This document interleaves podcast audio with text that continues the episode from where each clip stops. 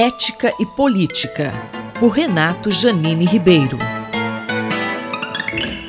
Professor Janine, sobre o assassinato do indigenista Bruno Pereira e do jornalista Dom Phillips, o senhor acredita que houve omissão do Estado brasileiro? Um dos assuntos que mais chamou atenção nessas semanas foi o assassinato de Dom Phillips e Bruno Pereira. Não podemos chamar crimes de tragédia. Acho que essa é uma lição importante. Não é tragédia o massacre uh, de favelados no Rio, não é tragédia o assassinato de Dom e Bruno. Um segundo ponto a salientar é que as tribos isoladas têm que ser respeitadas, têm que ser tratadas com muito cuidado. E era exatamente a área de responsabilidade de Bruno Pereira na FUNAI. É, da qual ele foi demitido pelo ministro Sérgio Moro, sob pressão já do atual governo, de outros dirigentes do atual governo.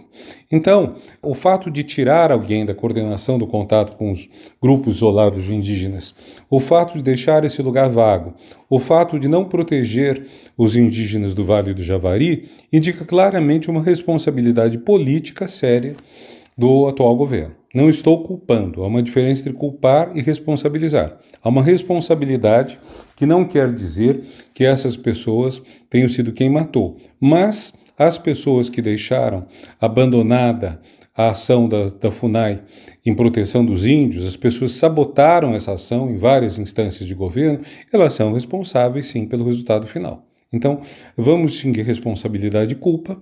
Quem disparou a arma foram aparentemente esses dois ou três que estão presos, mais seus cúmplices que ajudaram a ocultar os corpos. Não sabemos ainda se há mandantes acima, não sabemos mesmo, a Polícia Federal diz que não há, mas isso teria que ser apurado de maneira independente e séria.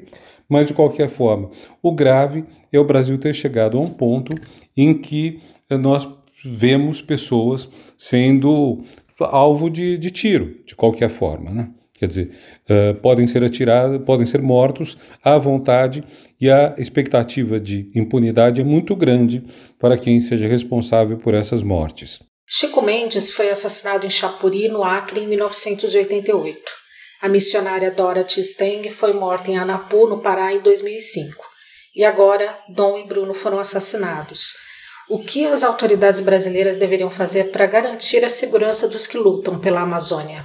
O que tem que fazer é o óbvio: é proteger as populações dessa região, é coibir o desmatamento e a garimpagem ilegais, é coibir as atitudes de modo geral que fazem mal aos índios, fazem mal à floresta, fazem mal aos povos da floresta, bela expressão que Chico Mendes popularizou e que inclui não só as tribos indígenas, mas os habitantes uh, que vieram do Brasil todo, no caso do Acre, uma forte uh, migração veio do Ceará há mais de 100 anos para aquele então território do Brasil.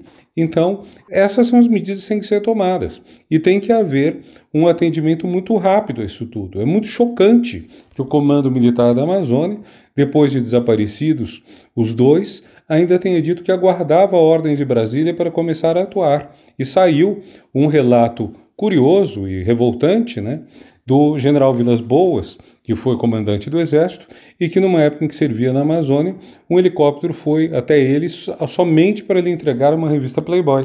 E uh, então, para entregar uma revista Playboy, tudo bem, mas para colocar-se imediatamente à busca de Dom e Bruno, precisava de autorização de Brasília. É muito esquisito, isso não, não, é, uh, não faz sentido. O professor Renato Janine Ribeiro conversou comigo, Valéria Dias, para a Rádio USP.